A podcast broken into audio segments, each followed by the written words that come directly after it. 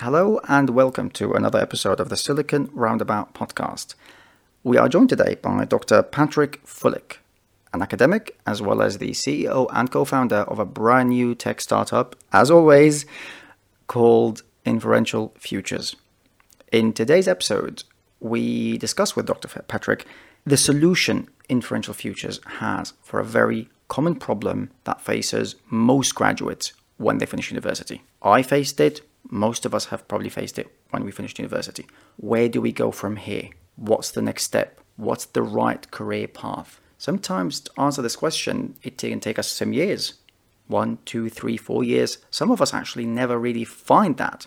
Inferential futures claim to have arrived at a solution, backed by science, research that have existed since the 1950s. But what's more interesting here is how Dr. Patrick has decided to turn this solution into a business opportunity, which is inferential futures. Stay tuned and find out.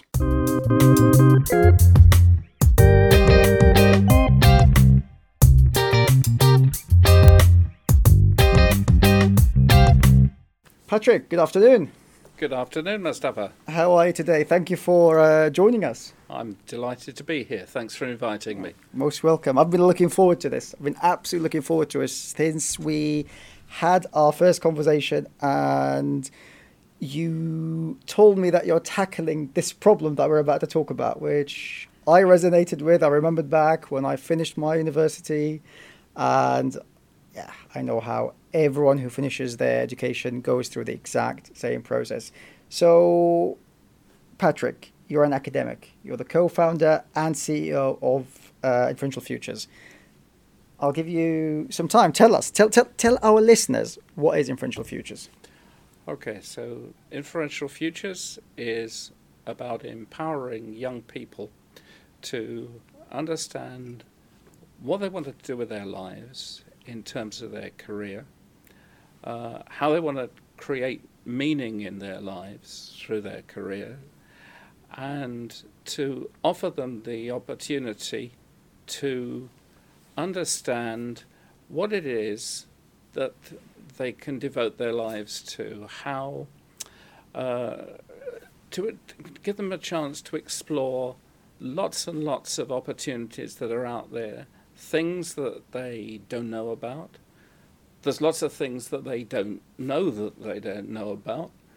And there's lots of things that lie in the future that kind of no one knows about with the change in the nature of work, the uh, uh, the the the way in which artificial intelligence is going to change the nature of employment.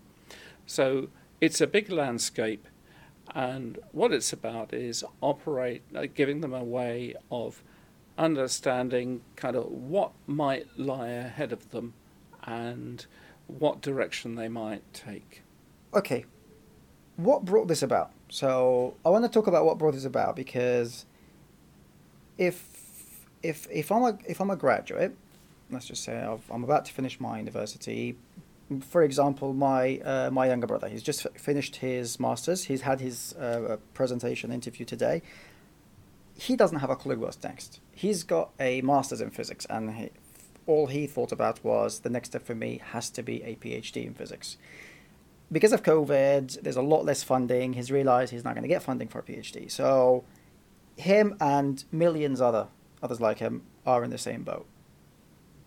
What what made you guys come about? What was it that you thought, okay, this is that problem. There isn't really a solution. I want to okay. help. Yeah, absolutely. So, as an academic for many years, I saw exactly this kind of problem. Uh, and I've had so many conversations with young people that, that revolve exactly around this.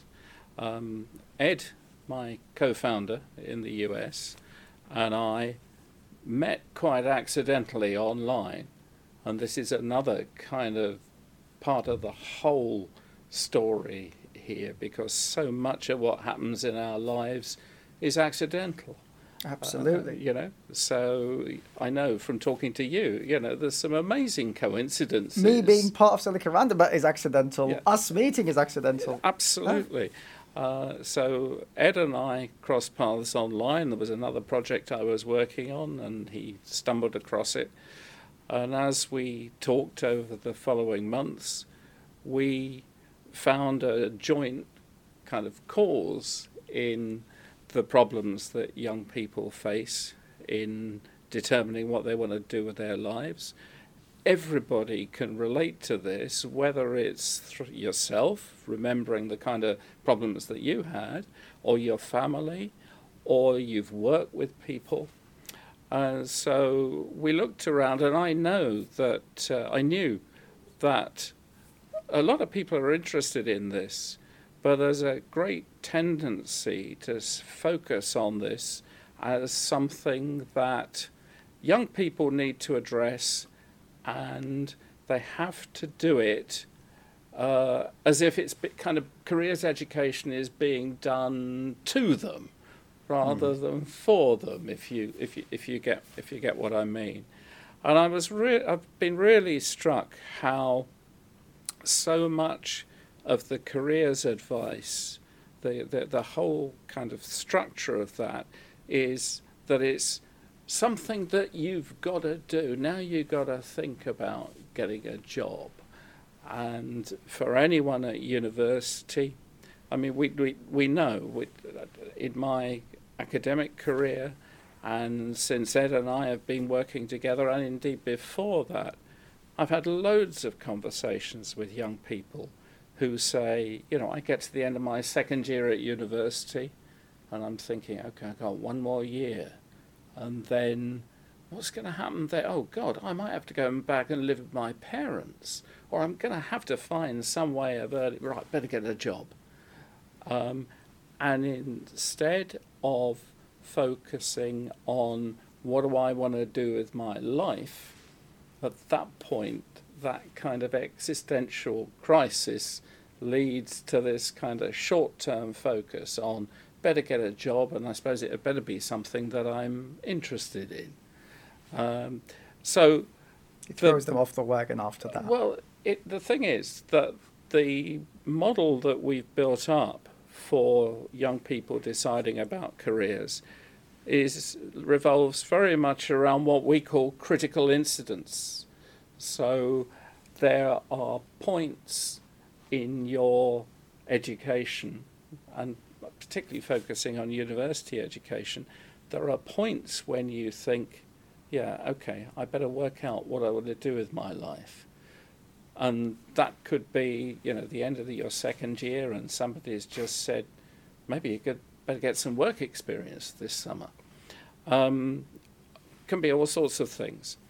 And the problem with this through these critical incidents is you realize that there are so many other distractions on young people at that point. Yeah, I've got to get a job, but I've yeah. got to pass my exams. I've got a dissertation to write. Uh, I've got my part time job to support myself during studies, and I know I've got to focus on, you know, making sure I keep that. There's so many things in their lives. And of course, in the last 12 months, COVID and all of that oh, kind of stuff has just been uh, added into the mix. So, what we wanted to do was to put something literally into the hands of young people that would give them the tools that they need to start exploring what the world of work might look like for them and to give them information and structure and support that would guide them through that purpose and, if possible, cut through the critical incidents that are going on elsewhere in their lives. So bring them back to that whole point of focusing on uh, finding a career, finding some meaning in their lives the fact that you guys came to exist as as an organization would you say it is an answer to a systematic problem we have with our current educational system that students are being are in there getting educated for the sake of education rather than to learn to enter the world of employment. It's uh, there's an enormous tension in education, and you can see that this is happening in universities at the moment. Uh, that there is traditionally a university academic many years ago would have said, well, employability is nothing to do with me. I'm a history professor. My job is to teach these young people history and, if possible, to turn them into historians or at least to be able to think like historians. historians. And yeah, then they'll find a job because there's always jobs for graduates, as, there were in the past. A disconnect, basically. Yeah, that's right. Now, one of the things that's happened in the last 10, 15 years is the whole system of metrics for universities has made the performance of graduates in the job market a crucial part of the way that universities are assessed. So, one of the key metrics is what proportion of your graduates have got a job six months after the end of graduating. Okay? Now, that focuses the minds of those people in universities whose job it is to plan on how the university is going to continue to run as a business. Because if you don't meet those metrics, then that is going to have an performing. impact. Mm. Yeah, you're not performing. And whether it's uh, through government funding or whether it's through student or prospective students looking at your university and saying, why are only a third of your graduates employed six months after graduating or whatever it happens to be? You know, you won't be in business very long. So that's a very interesting point. Look, I find that very interesting, especially, and I wanted to ask this now. So, you are an academic, you are an entrepreneur. So, what's your stance here? Because eh, are the universities supposed to operate like a business, or are they an academic institution for education? Huge, huge existential kind of problem for universities right now. But I, I think that I don't know that all of my academic colleagues would share this view necessarily, but there has to be a view that the universities operate as a part of society. And if we have a mass system of university education, as we have now in this country, nearly one in two young people going to university once they leave school, then it's incumbent upon universities to ensure that when those young people leave the institution, that they at least find themselves equipped with skills that enable them to earn a living of some kind. So, I, I, you know, it's not like going back 40 or 50 years when maybe 5% of young people went, went to, to university. university. That was a completely different deal, right? Uh, but now we've got a mass system, and therefore it's got to work in such a way that people coming out of universities find themselves employable. Employability is very, very important. It's otherwise, and especially now, that a More university education is so expensive. You know, a million years ago when I went to university, I actually got paid to go to university.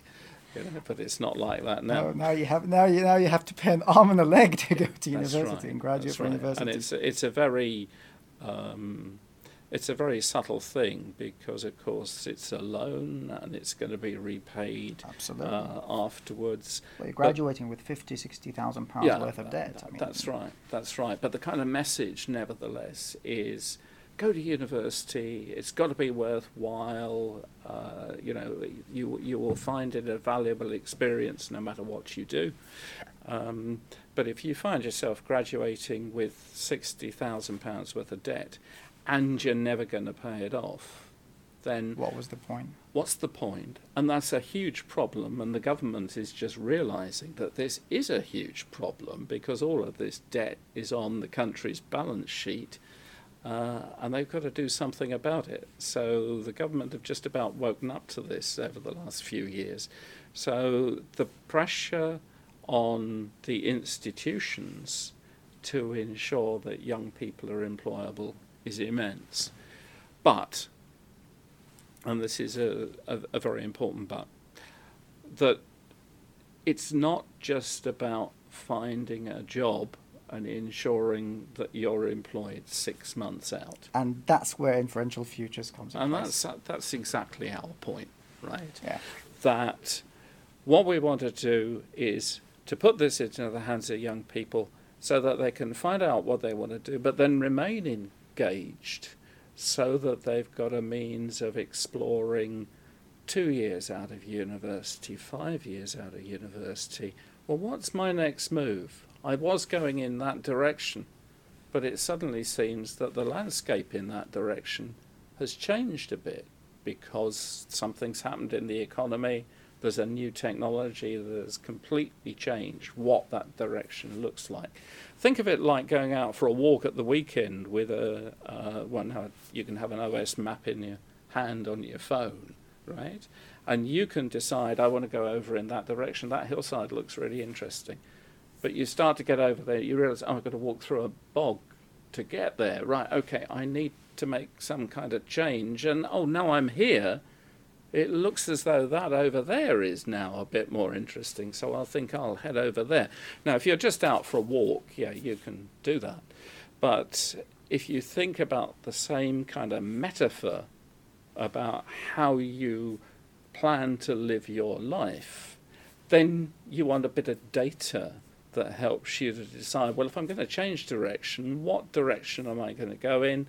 And how does that direction look as though it's going to be when I, you know, when I get over there? What's it going to be like? Um, so, and, and, of course, when you're, I think we would all relate to this. You know, when you're in your twenties, it seems as though you're going to live forever you know, that you think, oh, there's plenty of time, it's okay, I can spend six months doing that. And to a large extent, yeah, in your 20s, you can. That's the time when That's you can right. really explore. But time ticks past increasingly quickly. Yeah, yeah. yeah? As somebody who's actually in his early 30s, I can, I, yeah, it, it, it, it still hits me till now how different it is now how I feel, how I look at time, how yeah. I perceive work, how I how my future I you know envision my future, how different it is to yeah. how I saw all of that ten years ago. Yeah.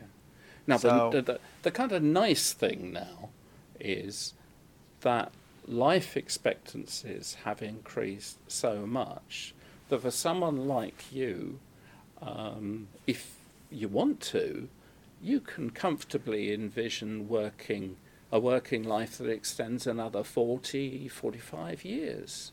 You know, that's that that's that's no problem, um, and you'd still have some time to enjoy the fruits of that. You of know, retirement uh, after that. Yeah, after that, you know, uh, so it's it's kind of different to that extent, but the other thing is that the pace of change of work the nature of working organisations is is changing very fast, and you really do need something that enables you to widen your horizons and become uh, a well. There's a kind of academic term for this, which is about a data vigilant person, somebody who's always on the lookout for information about the next choice and the choice after that that they that they're going to make. And there's no shortage of information out there, as you as you well know. So the other thing that is really important for us is to say, how do we put a tool into the hands of young people that enables them to find the information they need and to be alerted to information that's coming up on the horizon and that may have a bearing on their working lives. So, um, governments engage in this on a very big scale. They call it horizon scanning. Have you come across this? I actually term? haven't, no. Okay. So governments do this horizon scanning constantly. You know, what's coming over the horizon in that direction towards us? How do we think that's going to have an impact on our country, our economy, you know, whatever it happens to be? And that's going to be an essential component of life for any young person that wants to be potentially in control of their destiny as far as it affects their their education needs, their employment, and so on. You said something, and I, I, I found it to be very, very interesting. You said that they don't know what they don't know. Yeah. So, what you're saying is the organization, your startup, will help young adults know what they don't know that they don't know about. That's that's the idea. Yeah. So to give you a, an example, uh, let's I mean let's take a t- example of a typical young person that we would see ourselves wanting to help would be first generation university parents and family who obviously have not been to university themselves and as a family they don't necessarily have the social capital to enable that young person to understand what is out there in in the world. So you might think as that young person might think you might want to go in that direction but you might say to them well have you thought about this let me give you an example. You know, they happen to be somebody who's articulate, personable, uh, good at persuading other people. You might say, Have you ever thought about going into the diplomatic service? I don't even know what a diplomat. What's a diplomat? What on earth do they do? They don't know what they, They don't, know. They don't know They- what they don't know. You know, they're kind of vaguely conscious that, that, that oh, maybe not. there are, There are diplomats do- out there, but there are diplomats out there, but what do they do? And what kind of person do you need to be? Oh, you think you think I could be a diplomat? Okay, so I mean that's just one example, and of course there are things out there that none of us know. There are jobs on the horizon in parts of the economy that don't even exist. So that horizon scanning. so it predicts how basically the fu- what the future could look like, Yeah. what certain jobs could evolve. what what certain jobs could could look like, what the sectors of the economy are that are growing. I mean, one one of the things is when we first started out, we realised that from exploring what's out there, huge amount of data, more data than you can shake a stick at, and it's growing by what is it, petabytes per hour or whatever. Um, so all this stuff is out there. How do you track this stuff? Well, there's plenty of ways. I mean, you know, even as an individual, you can set up Google searches. There's all kinds of things that you can do to make sure you're alerted to stuff that's happening. Absolutely. So yeah. you know, I mean, for any of us who, uh, you know, who who are interested in a particular topic, you've got Google pinging an email to you once a week or once a day or whatever it is, saying, "Oh, there's this result. Go and have a look at this." Absolutely. Uh, and these um, these intelligent agents are out there.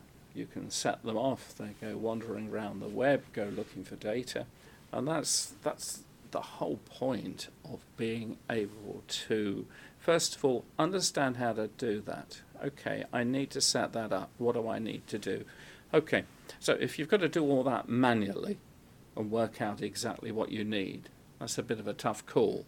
But to have a tool in your hand that says, okay, this is what you might be interested in, and we'll come on to that in a minute about how, how do you work that out. But this is what you might be interested in. These are the skills you need to develop. These are the um, uh, the things that you need to know about. Okay, we'll ping you every time something like that comes up. That was something you need to read or a video that you need to watch. Go and do that, and then factor that in to your planning for the next steps, wha- wha- whatever that happens to be. Let's jump on right into it then. How do you do that? Okay. What, what's what's so behind it?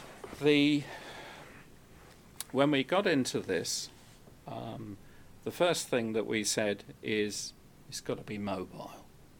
Okay, it's got to be in the palm of your hand because Generation Z, these are the guys that we're talking about, okay? They're the ones graduating now. They're the ones graduating. And even the even even millennials, I mean, guys guys like you, right?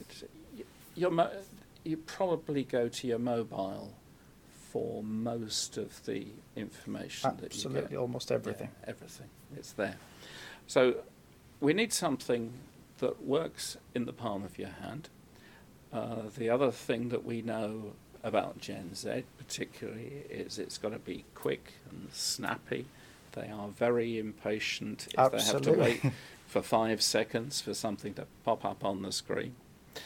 And it's got to be something, we said, that reduces the friction of engagement with the whole process of working out what you want to do with your life.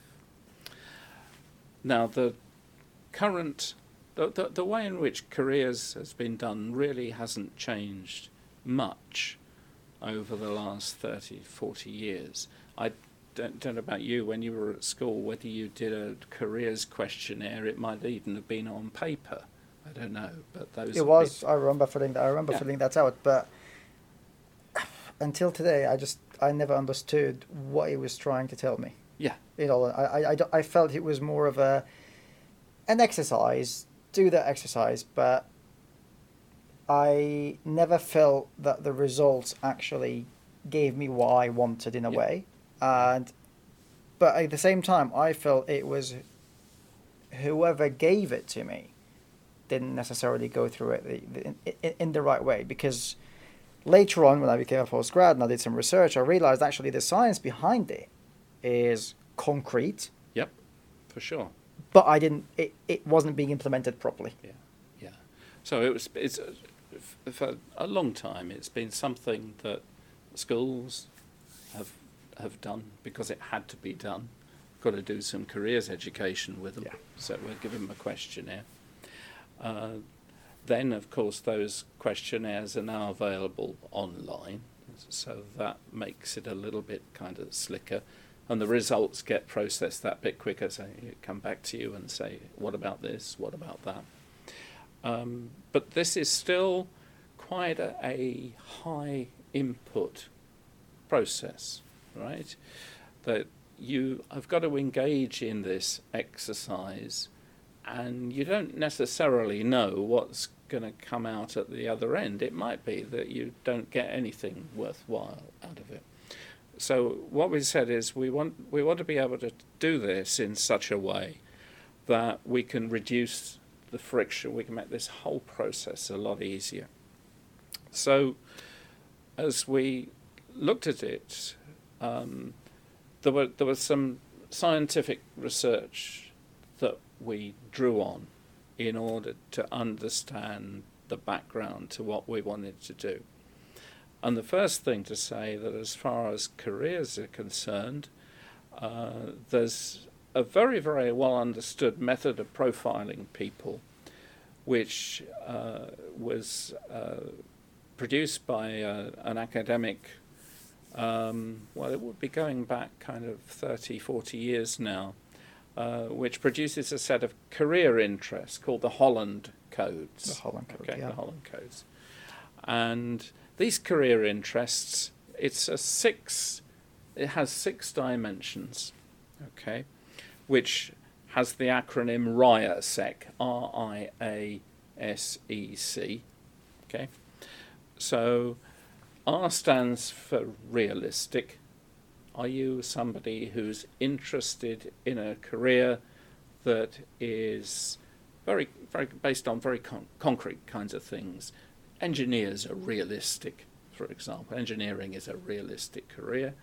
Um, Tangible, I can see it, I can tangible, it. yeah, that's, you can feel it. Whereas uh, you might say, well, at the other extreme, being a philosopher might be realistic in some ways, but it's as far as these codes are concerned, that's Yeah. that's not Polar opposites in a realistic. way. Yeah, okay, so realistic, that's that. Um, I, uh, is investigative. Investigative. Uh, so that's about research. Do you enjoy finding stuff out? Are you somebody who's always on the lookout for new information? Or are you somebody who would prefer a job where effectively someone's more or less telling you what to do? You know, you're following a set of instructions. Okay. Um, the others are a bit bit bit simpler. Uh, so A is artistic. Okay, so creative. Fairly. Yeah, creative person. Yeah.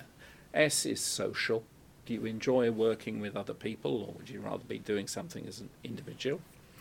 E is entrepreneurial, which you know we get, and that doesn't necessarily mean, by the way, that you'd want to start your own business. An entrepreneurial person in this setting is somebody who enjoys running a business. It might be managed, managing a footwear store or something like that. Yeah, so that's entrepreneurial.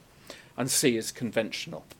So are you somebody who is looking for, you know, a, a, a job that has, you know, perhaps fixed hours and you know, a kind of very traditional nine know, to five? You would you would kind of say.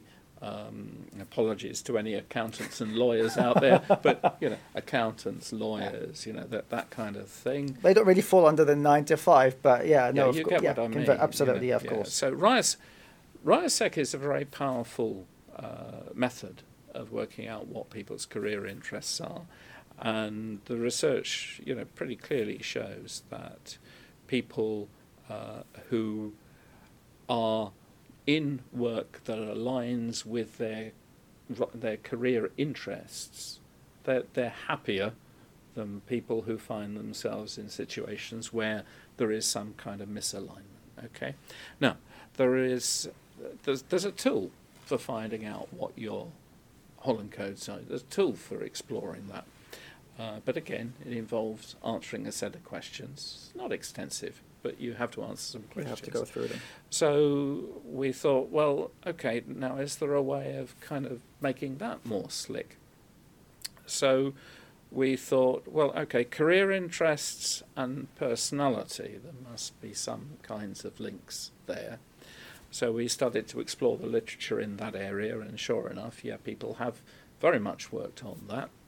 And we uh, looked particularly at a personality profiling system called the Big Five, okay, the five factor model.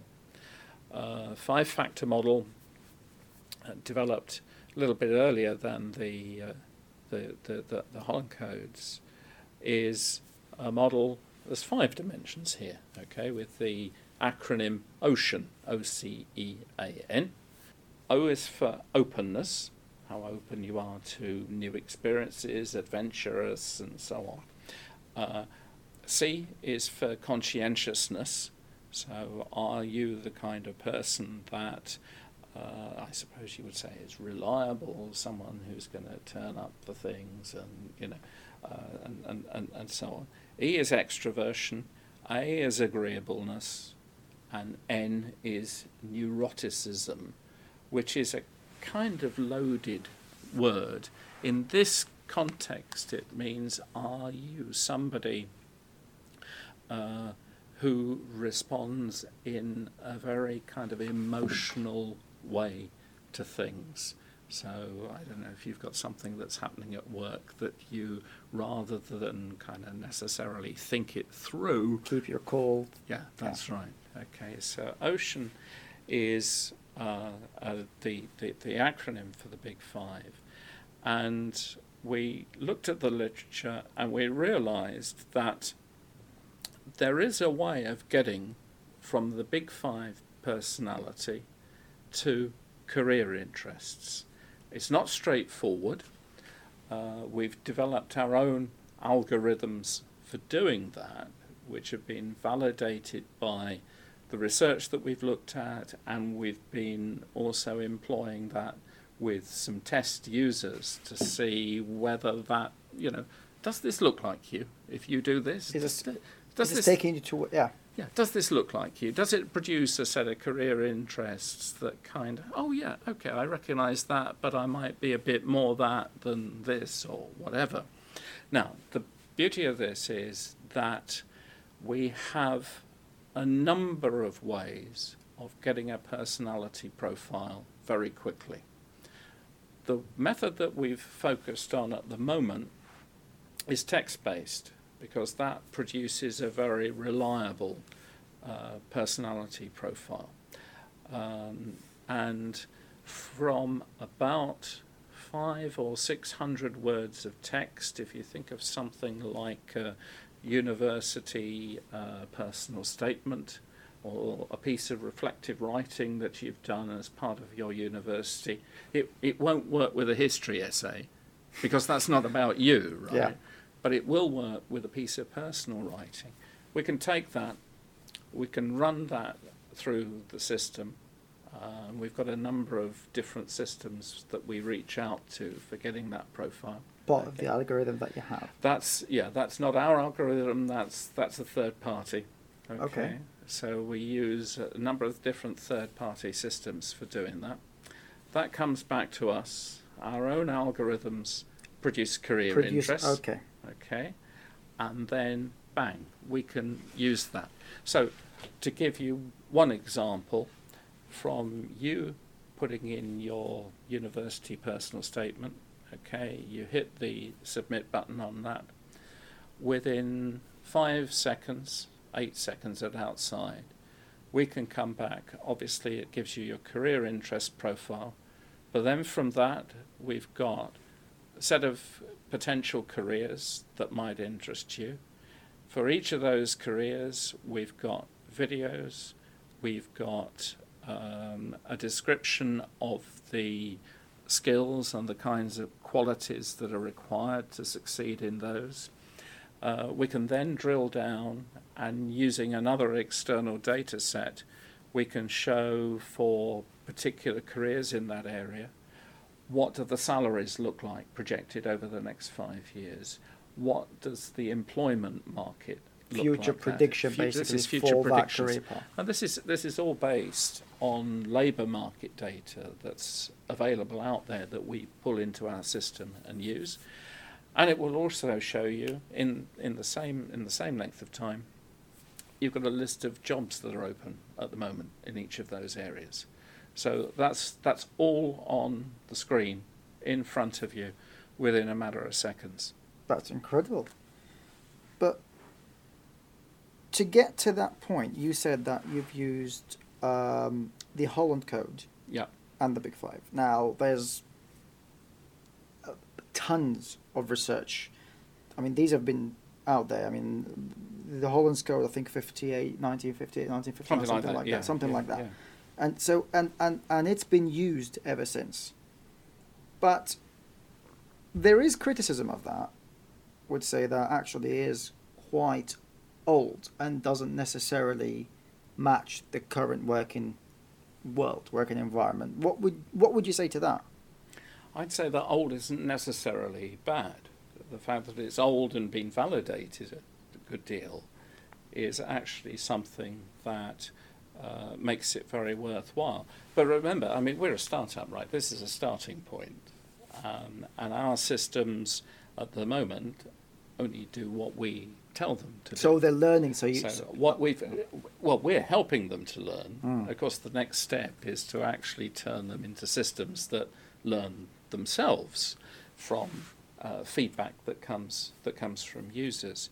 But um, the uh, th- there's there's all kinds of uh, interesting paradoxes here. I mean, I'll give you one which is not directly related to what you said, but it's just popped into my mind, and that is that one piece of research showed that conscientious people get offered fewer jobs than people who are not very conscientious.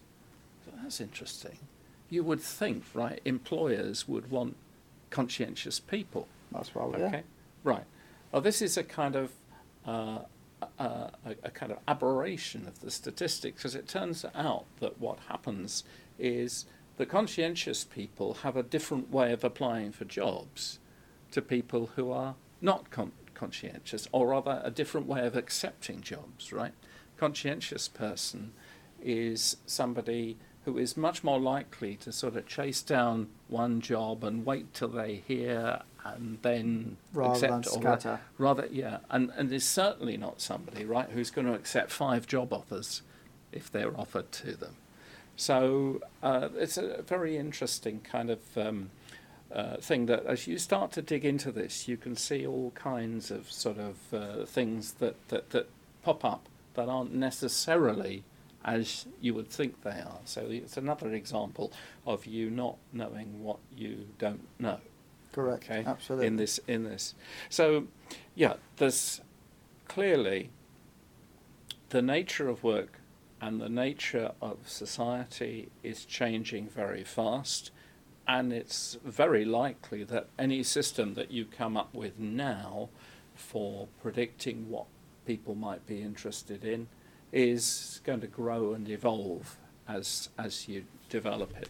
But that's part of the part of the beauty of having mathematical models behind this, because the mathematical models can change, and you can learn and develop from the user feedback that you. So, that in you other get. words, what you're saying that this isn't going to be the full core of the system. Rather, it is a starting point. It starts there. It starts here, and we've got a roadmap for how we want to develop the intelligence that lies under this. Go back to the name of the business Inferential Futures. We are drawing inferences from people's personalities and their education and all other kinds of personal characteristics that they've got and helping them to look into their future as it is as part of a bigger future. So, what I'd like to ask then, what I'd like to ask, and you know, because this sounds sounds fantastic. It sounds great. Uh, if if I'm an undergrad, if I'm a grad, perfect because I don't know where else I could go. Um, there aren't that many avenues. But how does the business model work? As a business, how would it work? How does it work? Okay. Generating revenue, etc.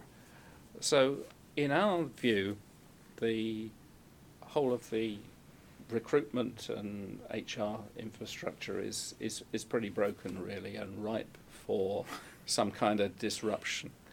Um, Welcome. This is what we do at Silicon Roundabout. We keep talking about that. The hiring is yeah, broken. that's- It's very difficult. It's very difficult. And I think the. Think, think of a really kind of an unusual example because I think this is actually quite a good uh, metaphor for, uh, for, for, for thinking about the thing as a whole. Um, what is the most difficult kind of professional path to pursue? I would argue that becoming an actor is probably pretty much the most di- uh, making a living from an being actor. an actor must be must be one of the most difficult things to Until do until you make it, basically. Until you make become it. a superstar That's or Hollywood right. star. But you know, I mean, we we all know that there are thousands of actors out there. I mean, you, If not tens or hundreds I- of I- thousands. ex- exactly. You know, we've all been served in restaurants or bars. By, yes, them, absolutely, yeah, oh, I'm, yeah. I'm an actor. I'm just waiting for the next job to come along. You know.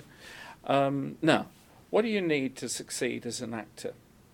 You need an agent.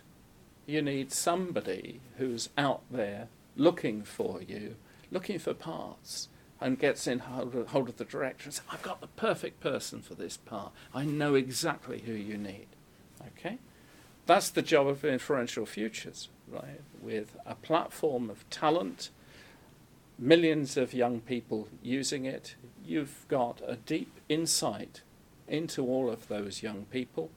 You are the talent agent for those people who is able to say to an employer, got exactly the person that you need. I've got five people that look as though they're the people. So if I'm an employer and I'm looking for my next, as you mentioned, let's just say to use the figure five, let's just say my next five graduates, using inferential futures, I'll be able to pick from a list of candidates who would match ideally perfectly what I'm looking for.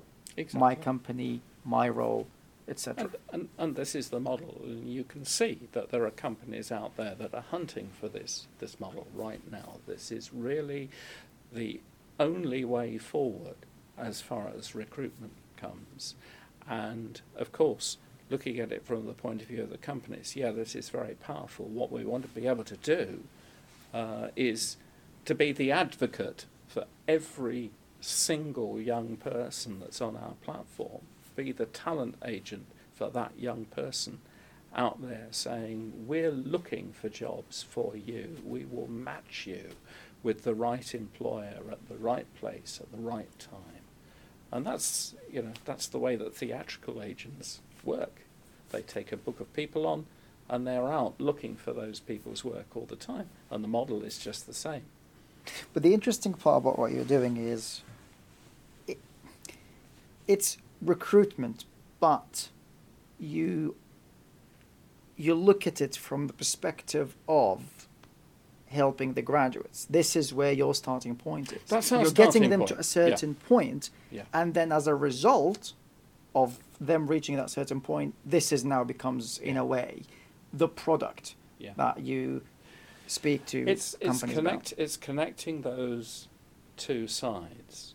Um, universities using a variety of tools at the moment to get their undergraduates jobs. That's great. That's absolutely great. That's exactly as it as it as it should be. Recruiters are using a variety of different tools to find the right people. But it's enorm- as you know, it's enormously difficult to locate the right people. And someone, It- sa- it's- someone, it's- I mean, someone said to me in the context of startups, right, that there's a point in the startup where the CEO or the other senior staff in the startup are spending more of their time hiring people Oh yeah. Oh yeah. than actually doing anything Oh, oh else. oh yeah, oh, especially in a startup environment. Absolutely, it, it's the biggest challenge. It's Yeah. the one of the biggest challenges for any company in general is hiring. For a startup, it's probably the biggest It's- challenge, it's- other than securing It's funding. obviously.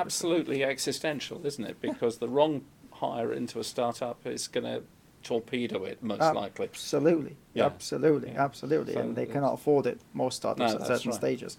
No, that's right. That's right. So um, this is this is the model that we we see out there as being absolutely right for getting in there and creating something that gets into that value chain and takes a cut of it. So that's the business model, and that's not to say that's not to say that ultimately there might be a kind of premium model that students use that we might charge for, but I'm I'm really not set on that at the moment because what we really want to be able to do is to empower the students and the vast majority of students don't have a lot of money. they graduated with sixty thousand pounds worth Yeah, of debt. exactly. They are at, they are probably as skint as it gets, as broke as it gets. When they graduate from uni, right. Yeah, I don't think you can get more broke than that. Um, Dead so, right. Yeah. that's right. Exactly. it's, it's it's the way it is. So, okay.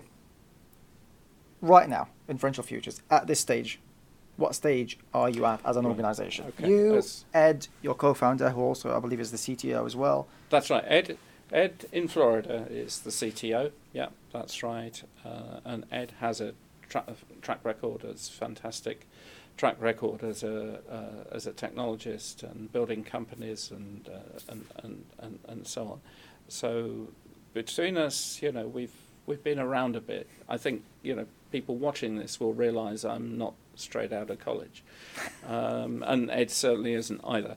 So yeah, we've uh, we've we've bootstrapped where we are between us. Um, we're just at the beginning of the funding journey now. Going through that now. The umpteen- exciting part. Umpteen pitch decks. No, don't like that one. You know, it's all of all of that kind of stuff. Started to talk to investors. Uh, we're working with a um, a great uh, working with a great guy that I've known for some time, Andre, who's a Russian guy, who's uh, on board to help us get the structure of the deal right and find investors and so on. So he's a crucial member of the team. Um, but I know that uh, ahead of us lies a difficult road in terms of user interface, user experience, and getting something that really people in their 20s, early 20s to early 30s can relate to. Now, all of us involved up to this point, we're a little bit older than that. So uh, I'm keen to look at how we can get some younger people into the country, uh, into the company. We are we're pre pre-funding, right? So this is a kind of really difficult thing to square. Hopefully, we'll be funded later this year. That's the plan. Uh, when we'll certainly be hiring. Um, I'm interested at the moment in finding somebody who would join us as a member of the team with, I think they'd be, you know, the expression T shaped? You come across T shaped people? T shaped? No, no, I can't say okay. I have. Right, the, the notion that, okay, that a lot of people are I shaped. Like, I have deep knowledge and experience in one area. Okay. T-shaped person has deep knowledge and experience, but they also have a breadth of knowledge and experience in that goes areas. across a range of disciplines. And you know what it's like with startups. Everybody is doing everything, basically. Absolutely. Absolutely. Um, so I need to find somebody here in the UK or I would like to find somebody here in the UK that would join us with a technical background, uh, but also that has some kind of knowledge and understanding of building a user interface and a user experience to which this young generation can relate. So, technical, UX, UI, and understanding how Gen Z think be able to connect and relate. Be able to connect. Is yeah. that am, am, I hearing? Perhaps is there a, a, a, a co-founder opening there? Perhaps that's exactly that's it. That's I mean this is a, a an opening for somebody that would be interested in joining us with uh, uh, with with share options on the on the table. Uh, there's no money up front. We haven't got any money. you're, you're pre-funding startup. We're pre-funding. Yeah. We're pre-funding. We're pre-funding. You know, so uh, every, everything's on a everything's on a, a, a shoestring, you know. as it as it is with with with it has, to, it has to be, and it's great discipline to start a business like that. You know, the big mistake to make is say I'm going to have a business. All right, I'm going to get an office, and I'm to yeah, you know, and all yeah, of this I'm, kind of I'm, stuff. Yeah, I'm I'm I'm a fan of the of the of the former for sure. It's the, yeah. it's the lean the lean startup methodology. It's got to be lean. It's got to be agile and you've got to be absolutely focused on what the user wants. And that's absolutely. you know all of the conversations we've had with young people in different universities around the country have been about this. When do you see this hitting the market? When do you see users, you know, um, starting to get on this app, as you know? We've, we've already got a, a, small base of users, which is only in the low hundreds. I mean, we've deliberately not gone out and pushed this hard because we didn't want to be swamped by people coming onto the platform and being unable to get feedback from them because at this point the learning experience is very important to us. It's kind of still almost a research project phase oh. to understand, you know, and we take it very seriously. Now, there's a there's an interesting point that's come up several times in discussion with people about, well, how do you know that you're going to predict the right career for somebody? Wouldn't it be awful if you said to somebody you should go off and do that and they went off and did it and then the reality they weren't really fit for that It doesn't match right okay so there's uh, well, there's a number of things to say about that. Going back to the paper questionnaires, interestingly, I spoke to somebody in the city a couple of years ago who said uh, he'd done a career test when he was at school, and it said that he should either become a clergyman or go into the military. Which I thought was kind of interesting, sort of combination of sort of oh, things. yeah, that's that's right? not okay. yeah. That's... He's end up as an investment banker by the way.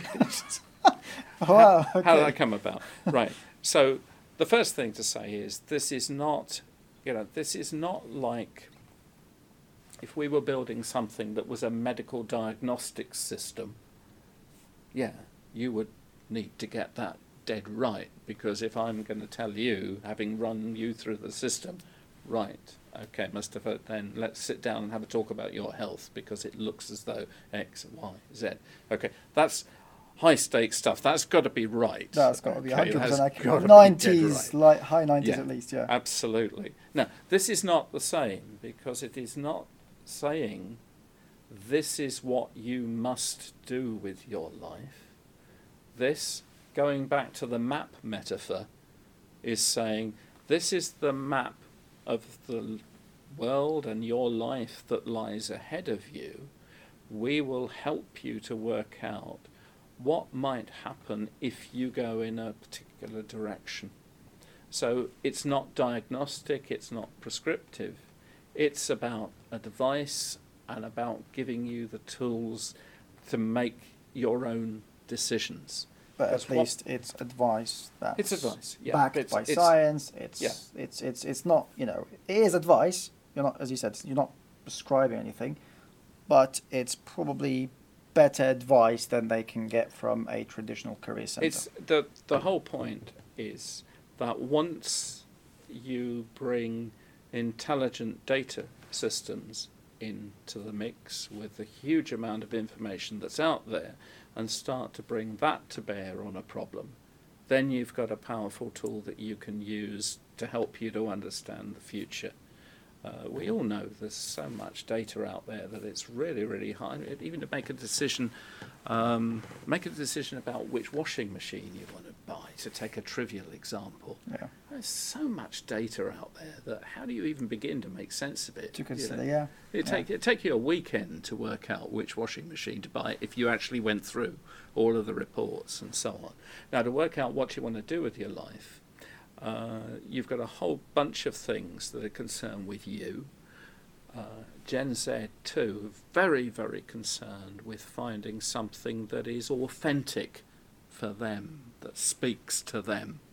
They don't want to have a job Not just a job, not just a job for No. the sake of living. it's got, something it's got, it's got to have their yeah. have their values. I mean, you can only imagine what problems the oil companies, for example, must have recruiting from this generation, right? I mean, it must be enormous.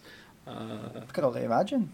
yeah, I mean, you know, there's there must be a vanishingly small number of young people who really It'd be interesting to look at that actually. That that would, that would be quite interesting to, to, to, to look Yeah, at the data that's- for that. But I, I can't. Yeah, I, I I can't see it to be very differently from what you've just described, based on what we know no, about what we know, what we Gen know. Z yeah, that's right. and and obviously in the, Yeah. in the what oil I mean, there's do. there's a um, if you dig around out there, it's very quick to find. There's a report by McKinsey on Gen Z and the values they've got and so on, which makes fascinating reading. The Pew Research Institute in the US carries out uh, research all the time on all generations, but th th this one particularly.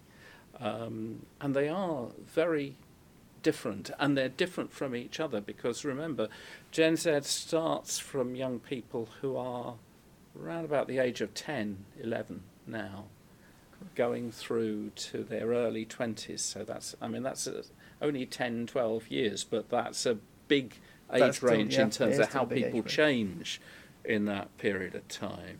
And we're just starting now to think about how the generation after Gen Z, which I've seen referred to as Gen Alpha, uh, how yeah, what, what are this not going to? Um, because I mean, I know I'm sure you've had conversations with uh, you know with with young people um, who who say, you know, they can't they can't imagine a time when there was only one telephone in the house, for example. You know, oh yes, oh yes, no no of course. All, all of that kind of stuff. So for them, the, the the world looks very different, and they grew up to a different world Totally entirely. different. It's Totally. difficult to imagine. I think millennials, um, you know, they they they're able to kind of bridge the gap between the previous generation before them and then uh, the one after them, which was Generation Z. But Generation Z, it's more difficult for them to imagine what the It- previous it- generation sometimes can it talk is, about, just yeah. because the world has changed so much. That's right. Yeah. And I was, I was talking to someone about rec- the problem of recruiting the other day as well, in terms of how does somebody, let's say a 45 year old manager at the moment, how does that person begin to relate to a 21 year old who's looking for a job? Now, I mean, it's always been a big gap, but now that gap that It's gap's much bigger. enormous. Yeah, much, much mind-blowingly bigger. enormous. Yeah. And you've probably seen, there's, I mean, there are companies who are doing reverse mentoring now, where they pair a senior manager with someone junior in the company, and the job is for that junior person in the company to sort of enlighten the older person about how the, you know, how does this generation view the company? What do we see about it that needs to change? The So company is this- well, oh, absolutely because the company ideally should be staying for the next Yeah, few That's right. decades, and that's right. because and the Yeah. junior ones, they're the ones who will be in Yeah, charge in the yeah. future. So I, th- I think we're, you know, we're in a really exciting time. I've always been excited about the future.